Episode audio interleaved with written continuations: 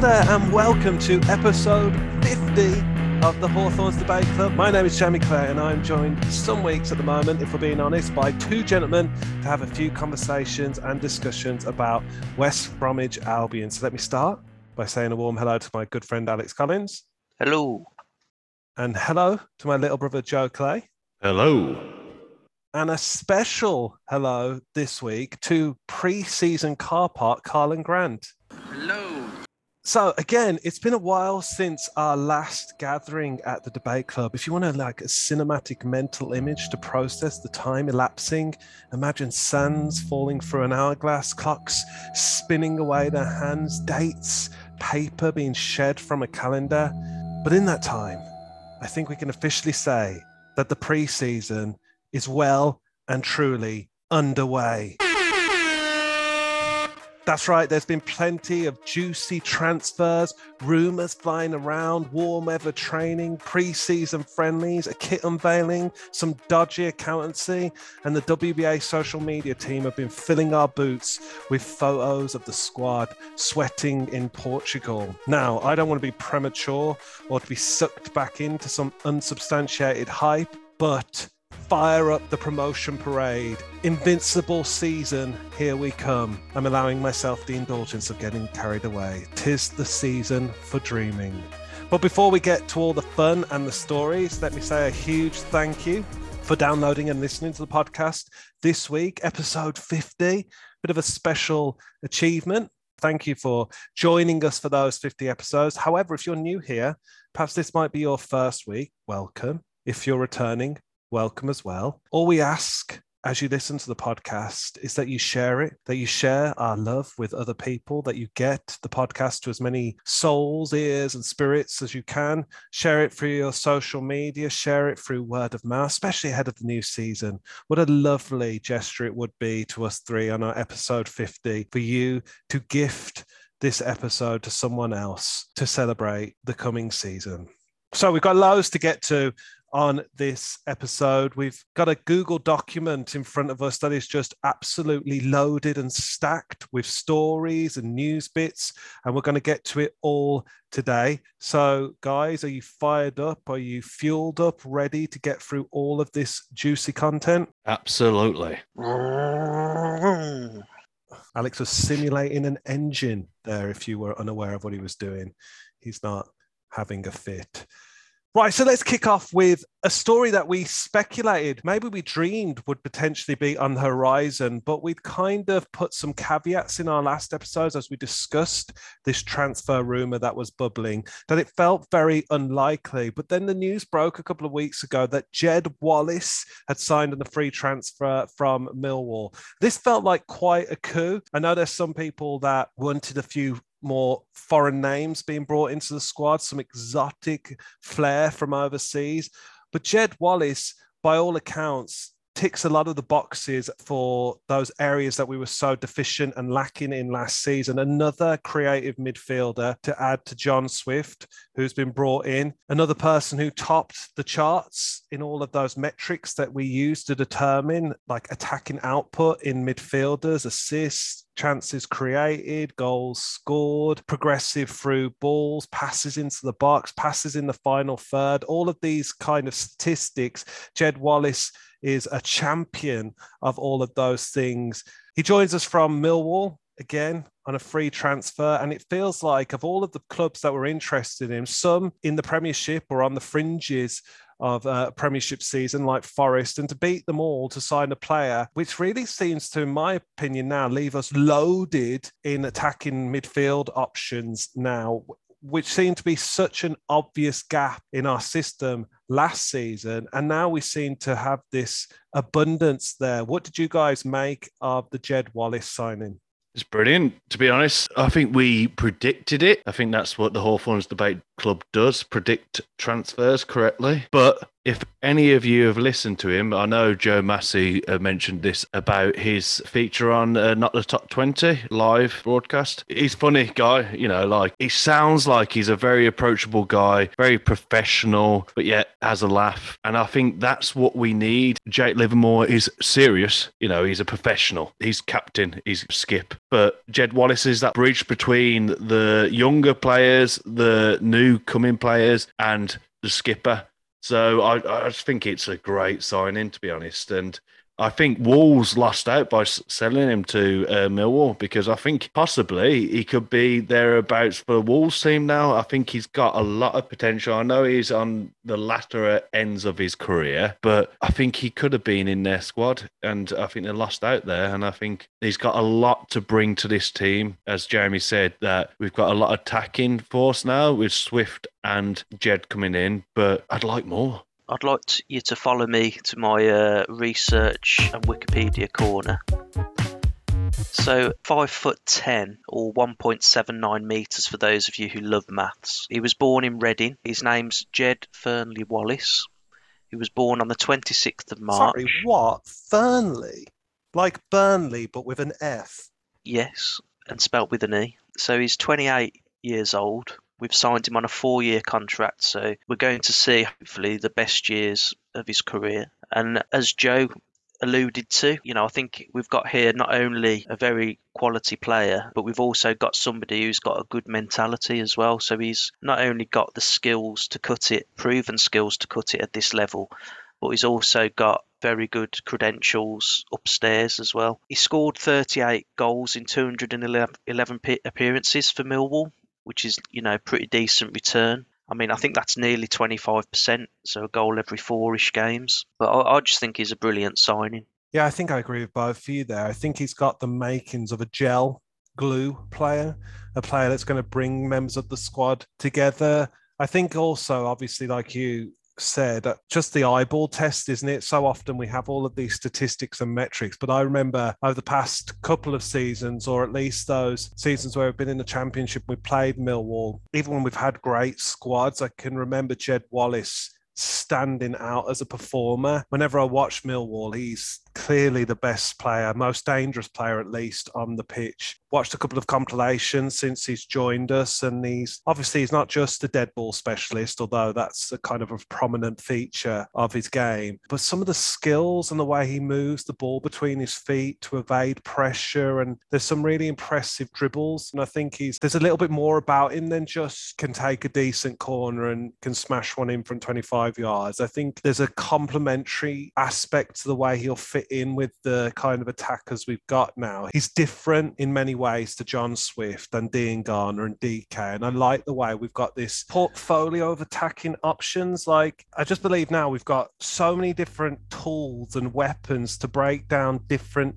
defenses and it feels like a lot of teams are going to come and try and make it difficult for us to play our game but I just feel like this season, just looking at the variety of players, I just I can't really see us not creating chances and opportunities for these kind of prolific strikers in Karlan Grant and Daryl Dike to just hoover up these chances. Famous last words. Who knows?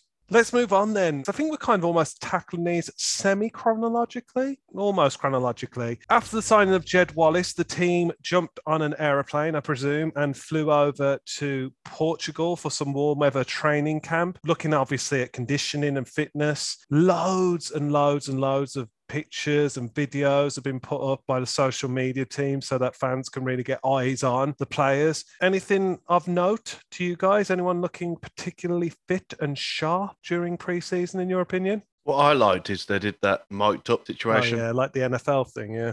Yeah, they did it with I don't know, they did it with first. I can't remember. I know they did Daryl Dike, definitely. Yeah, Daryl Dike. Um, Furlong the, as well, I think. Oh yeah, it was Furlong first, wasn't it? Yeah. So yeah, they did the Furlong one Furlong is, from what I saw, is very serious and very professional. They look like they're working hard. To be fair, boxing and all that. And Daryl Dike is one. Did anybody watch it? Yeah, I did. Uh, there's one part where uh, Taylor Gardner Hickman was impersonating him. Felt a little bit to me like bullying the way he was yeah, talking about but, it. And I was like, Taylor Gardner Hickman's like picking quite a fight there. Well, he calls him Tails. TJ hasn't caught on yet, but I liked Daryl Dike's version of the Brummie accent. I thought it was good. To be fair, He smashed it. He I know. sounded exactly like Taylor Gardner Hickman or Tails. to be fair, they seem to be working hard. I know Steve Bruce always goes there for his preseason, but a lot of the clubs do. But yeah, let's see what comes out of it. It seems like a quite a small squad.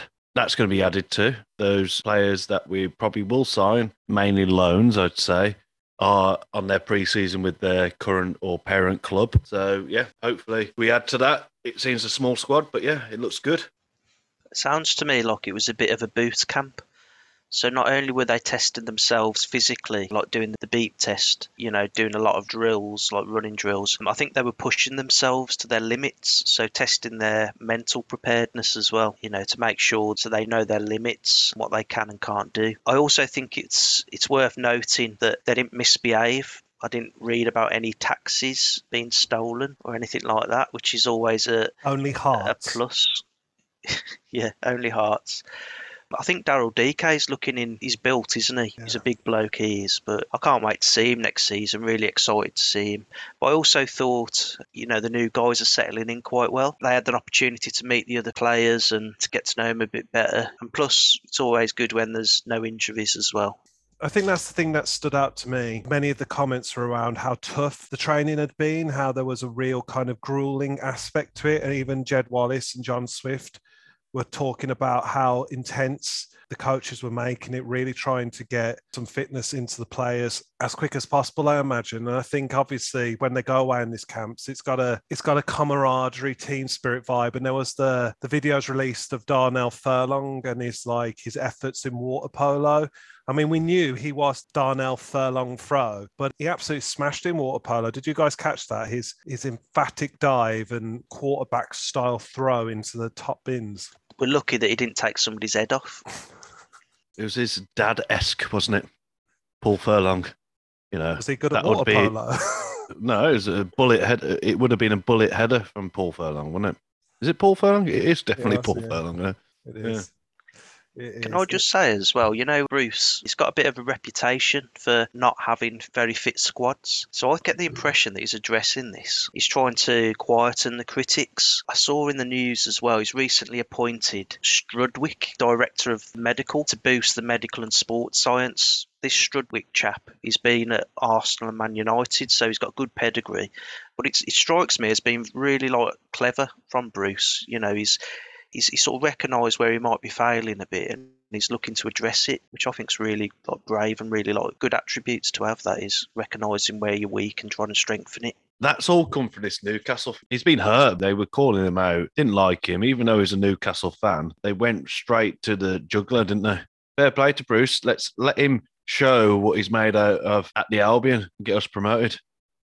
I think when you're a pragmatic style of manager where you come in and you're not looking to impose a system or a style of play or a philosophy, but you very much look at the pieces you have and try and work out what they best do and what's the best way to use what you've got in your hand, which seems to be a real diminishing skill in managers at the moment. Most of the top managers come in and they're looking to impose what they want on a squad, even your Tuchels, your Klopps, your Guardiolas. It's very much Your about Ishmaels. yeah, your Ishmael Millers. Yeah, oh, Ishmael Miller.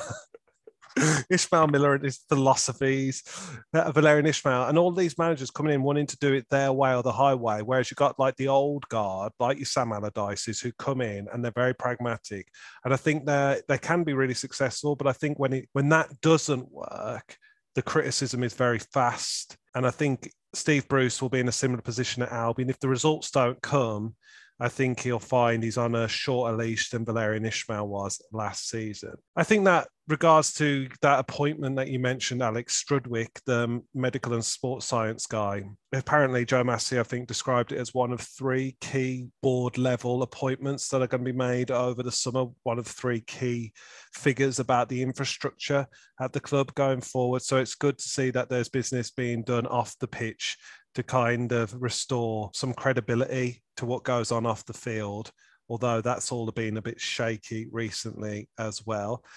Let's move on then to another story that kind of emerged while the guys were the gang were out in Portugal. That was at the 1st of July. We unveiled our new kit under the banner of designed by fans for fans, and it tried to capture that famous 70s team with Tony Brown and the likes in and a copy in the badge, um, just going for the the WBA in that joined up font. You can see how artistic I am. Um, and back to kind of a more classical striped kit rather than a kind of central singular kit. I have to say, I think this kit looks great, especially in those photos from the Leyton Orient game. It, it photos beautifully.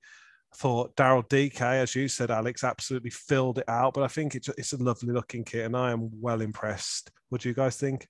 I think everybody likes a bit of a retro feel to a kit, don't they? For example, how many retro kits are bought for England? The World Cup coming up, there'll be loads of retro kits built, uh, built, bought. But yeah, I think it's spot on, isn't it? It's what we wanted. It's what the fans need. People get really excited about a kit, don't they? Away, home, even the third kit, and youngsters especially and that's what we need to do. We need to give them something to get excited about. I'm kind of excited about it. I don't know if I'll buy it because it's so expensive, but it's beautiful. I'll watch it on Daryl Dike and dream of being that tonk. People say tonk anymore. I don't know what that means. No, they say. should. They should if they don't. And plus, Joe, I think trying to pull the wool over our eyes. You're seven foot, mate, and uh, you built like a brick. I thought you was going to say I'm going to be dream of being on Daryl Dike. but I think Joe at seven foot, Daryl Dike must be at least eight foot. I think it would be a good battle, like Colossals. I don't think uh, they could have done any better with the kit. I, I, think it's brilliant, and I can't wait for payday to get one. For all of us. I'm not made of money, and I don't have a tree at the end of the garden that produces money. So we're sharing one. Yep, I'm going to get one with six arms. like Goro from Mortal Kombat. Spider. Right, let's have a rating from both of you for the kit then. I'll go last. Joe, a rating? I would go nine out of 10 only because I've seen a lot of comments around the women's kit, the three stripes being prominent in the middle. I'd go nine out of 10. Al? 11 out of 10, just to make up for Joe's nine. I'm going to give it a 9.5 out of 10. I do think it's absolutely been smashed, but very much in the same way that Pochettino trains his players, that you can't ever give a 10 out of 10 because there's always got to be room to improve. I want to inspire the creative director at Puma to go even greater next season. Like you said, it was built by fans, designed by fans. It was designed by a fan. Okay. That fan, there's more work to be done, whoever you are. I think it was a board of fans. I'm not going to keep qualifying my statement work harder, everyone. right. Well, amongst all these fun and games of new kits and Daryl Dike filling them out and Jed Wallace and all of the excitement that we've experienced, there then was, after all of the good stories, the, this weird story that was released to kind of puncture all of that enthusiasm and joy that we were experiencing as Albion fans because we can't have nice things. And that's a well known fact about being an Albion fan. Albion finally published their accounts.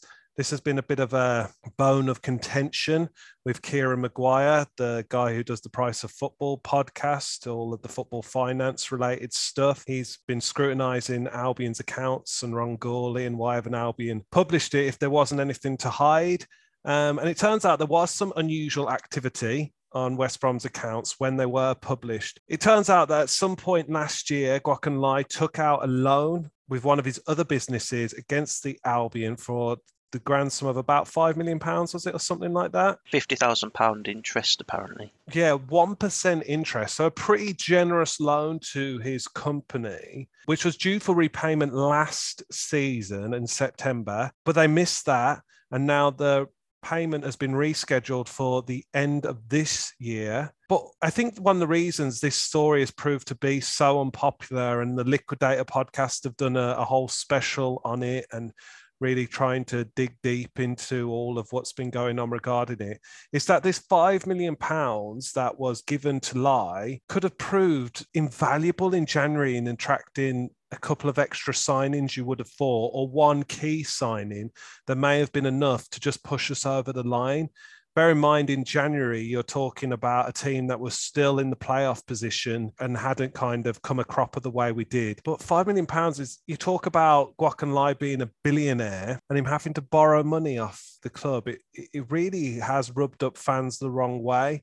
And I think there's many stories that come out about the board, and I often feel like they've just been on the wrong side of a, a decision and they've been ultimately a little bit unlucky. But there's no real way that you can even defend this. It seems to just be exploiting his position at the club. What do you guys make of all of this? I think it's it's it's funny you say that. Like we could have used it in uh, in last January's transfer window. But he said he'll pay it back by what is it, December the 31st or whatever, December end of December. And in I'm sure in the WBA article around the accounts that Ron Gourlay or said that that could be used to bolster the transfer window in January. It doesn't make sense don't take it out. Like you don't take it out against the football club because the football club is fans, people who do it day to day, work their own job, and go and pay to have entertainment. In the end of the day, I know we haven't had much entertainment recently, but it's an entertainment industry, and it's an odd, odd thing. And the company were they they were based in the UK, weren't they? They're based somewhere southeast or southwest or something like that.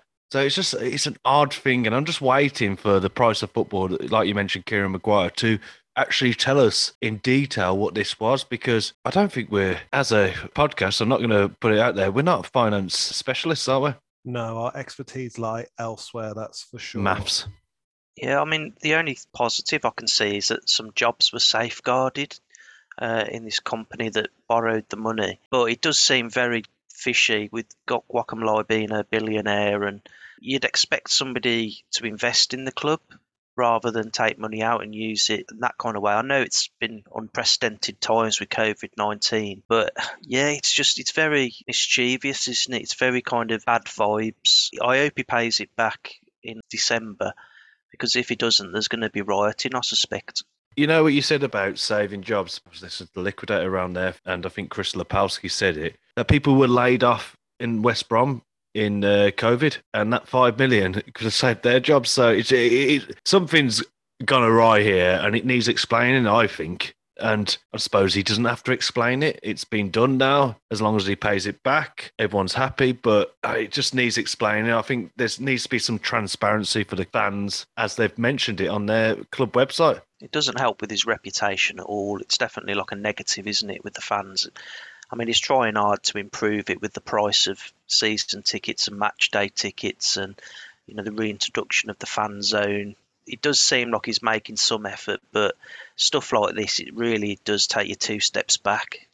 It's definitely provoked a reaction, whichever way you look at it, and it's left a bad taste in a lot of people's mouths, and especially when you talk about people who've lost their jobs at the Albion, the lack of funds in different transfer windows and whatnot, and to think that a billionaire is begging from the club, it, it it's just not a strong look for the board. And I think, like you say, Joe, we've got us, the fans, but also obviously there are other shareholders at the club that are literally financially contributing to the club as well. And all of these different people who just seem to be offered little to no explanation about what Kwok Lai's intentions are with the club or what the plan is going forward. And I think Ron Gourlay, in the main, is the person making these kind of gestures towards the club. And like you say, I think the big takeaway point of this is the club needs to start communicating with greater transparency to fans because I do think we deserve it ultimately. We're the ones that turn up every week. We're the ones that are paying out of our pockets to go and see what's been awful basically since Kwok Lai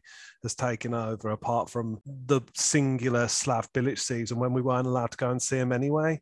So yeah, a bit of a strange story, really, and I think that's one of these stories that we'll have to come back to, and greater minds than ours will probably have to unpack that story, and before we can pass too much comment on it. But um, yeah, definitely going to be interested to see what comes about from that. Next story to talk about the fixtures have been released. Our opener against Middlesbrough away, that's been picked by Sky Sports. That will be on television, which is great, which is followed then by Watford at home. And then we got Sheffield United in the Carabao Cup.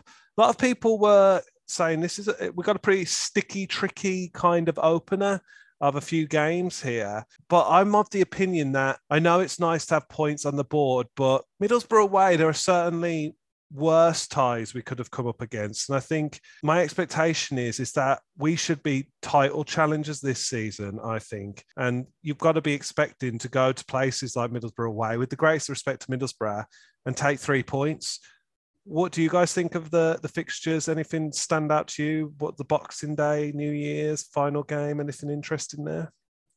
I just want to talk about the opening games. I think the Watford game will probably be, well, it is going to be moved because of the swimming in Smethwick on the Commonwealth. It's been moved to Monday the 8th at 8 o'clock. I just think it's probably the best time because we've got two of our best signings of the summer. Definitely going to be the two of our best signings of the summer in early pre-season, going to be fit, going to know the squad, going to know Bruce's tactics and his vision for the squad. So really, we're in prime place to play these teams who are going to be there or abouts because they might not have their players in. You know, after I think it runs into three or four weeks after the season started. So I don't think Middlesbrough, especially Watford, will have all their players that they want to play the season with or who they will have at the end of the season in their squad. So I think it's the best time to play them. And we've got two of our best players in the squad already. So I think it's great. One thing that struck me, touching on what Jamie said, is that there are no easy fixtures in the championship. Like, really is going to be quite tough next year. And like I say, I, I wouldn't classify Middlesbrough as you know perhaps battling for playoffs just outside. They've got a good manager, haven't they? But yeah, you know, there's no easy fixtures, and I think it'll be any any fixture will be quite tough. First games of the seasons always are, aren't they? Because there's so many different unknowns. You know, who's got the fittest squad, which players are going to gel quicker. None of the players have had chance to develop form, get the fans behind them, and things like that. Easy three points to kick us off away. Easy three points at home against Watford, and then through to the next round of the Carabao Cup. Invincibles. Oh, Jamie, I, I should just clarify. The first round of the Carabao Cup is not necessarily after the Watford game. That's totally fine by me. All I'm saying, Ali, is we won't lose any of those games, and we will win them all. I'm not gonna. I'm not gonna defy you. I'm no dissent here. Who are we playing on Boxing Day? It doesn't matter. Uh, Diangana's going to get a hat trick. Cool, but just out of interest, Bristol City. And then on New Year's Day we've got Reading. Home away. Bristol City is uh, away and uh, home at Reading. And well, last game of the season. Last game of the season is Swansea away. And that's when we get promoted with 164 points. What's the maths? What's 46 times 3? Yeah, 46. No, it's not 46. It's 46, yeah. 46 times 3 is 120, 138. Yeah, but we're going to get promoted before that, the 7th of April in my hometown, Rotherham, away at Rotherham, and we're going to celebrate the promotion there. Cool. Are you guys ready for a quick fire news round? News round, the BBC, CBBC kind yeah, of CBBS. news program. Child friendly yep. news coming your way. The club have announced that Callum Morton, highly touted Callum Morton, the future of West Bromwich Albion's forward line, has been released in the free to Fleetwood Town um, which goes to show all of the speculation about him coming back in January last season was ultimately completely premature. Um, Jamie, it's uh, Fleetwood Mac. Oh, Fleetwood Mac, you're absolutely right, Alex. He's going to be playing on their, their comeback tour as a prolific former West Bromwich Albion striker. Johnstone is a done deal now. He's gone. He signed for Crystal Palace on a free transfer. Um, best of luck to Callum Morton and Johnstone. They've been kind of good club servants, especially Callum Morton, I guess, being there from a youngster. Um, and Sam Johnstone's been there a few years now as well. Contract extensions have been given to Ted Cann, Josh Shaw, and Reese Hall. So congratulations to all of them. They'll be with us till 2024. The Power Chair football team for the Albion have again won the title. That's four in a row now. Um, and those guys are just absolutely colossal. Just seem to win absolutely everything, cleaning up all the time. For all of you youngsters, TikTok, Albion have a TikTok account. So you can go and follow Albion on TikTok. And then a kind of final little news count they've released the ticket prices for next season. Under 17s will be able to attend games for just five pounds, which is a good deal, a very good deal. Hopefully, it's a good deal. It could be a terrible deal if we're crap, but if you're aged between 17 and 19, which I don't think is our demographic, particularly for this podcast, but you'll have to pay 10 pounds. For those of you then gosh, it seems to just that they've incrementally increased the price according to your age until you reach seniority in life, and then you start to pay less again. But it'll be 20 to 25 pounds for adults, effectively, uh, and senior citizens will have to pay 20 pounds. And does any of that make sense? like I say, finance isn't our strong point, but effectively, if you want to buy a ticket for the Albion, you can go and see us next season for at the very max £25, which isn't too bad, hopefully. And then finally, to wrap up the news, they've released the pre-season schedule for you to all get excited about. Stevenage, which is this Saturday, Northampton, which is next Wednesday, Crewe, Oxford, and Hertha Berlin to get excited about. Anyone actually want to make a prediction about any one of those games, Alex? 3 0 Diangana. Perfect. What a perfect way to wrap up the pre-season. 15 goals for Diangana. You haven't asked what Hertha Berlin's nickname is? Die Alte Dame. So there you go. Die Alte Dame. Do we have a translation for that? The old lady. Oh, okay. Well, I don't know why I was expecting something so much more ferocious than that because it was German. And it says their capacity of their stadium. I'm guessing it's Berlin's, like the national stadium, is 74,000. I know it's at the Hawthorns, but Now, I haven't got the Hawthorns Wikipedia open, but is that more than West Bromwich Albion's capacity? no, no, No, I didn't doesn't think so. doesn't feel like it anyway. Not when you're in that cauldron. Right, okay. Die Alte Dame. Bring it on. Any other interesting nicknames there? We did all this, didn't we? We've done all this. Gosh, this is Haven't deja vu. This is the Matrix, the Matrix on the Hawthorns Debate Club. To be fair, I, I did think, what's uh, Fleetwood Mac's nickname? The no, the Imps is Lincoln, isn't it? Yep. The Troglodytes. How did you know? The Unchained. The what? That's the song, isn't it? Break the chain or something. I think it was Oh, taking you gosh. seriously. I literally thought for a second that is the best name nickname for a football team I've ever heard. It sounds like some sort of like Roman gladiator. But it is actually the COD army. God Army. Flipping heck. That was a German version of the, the Fleetwood town. Dankeschön. Right.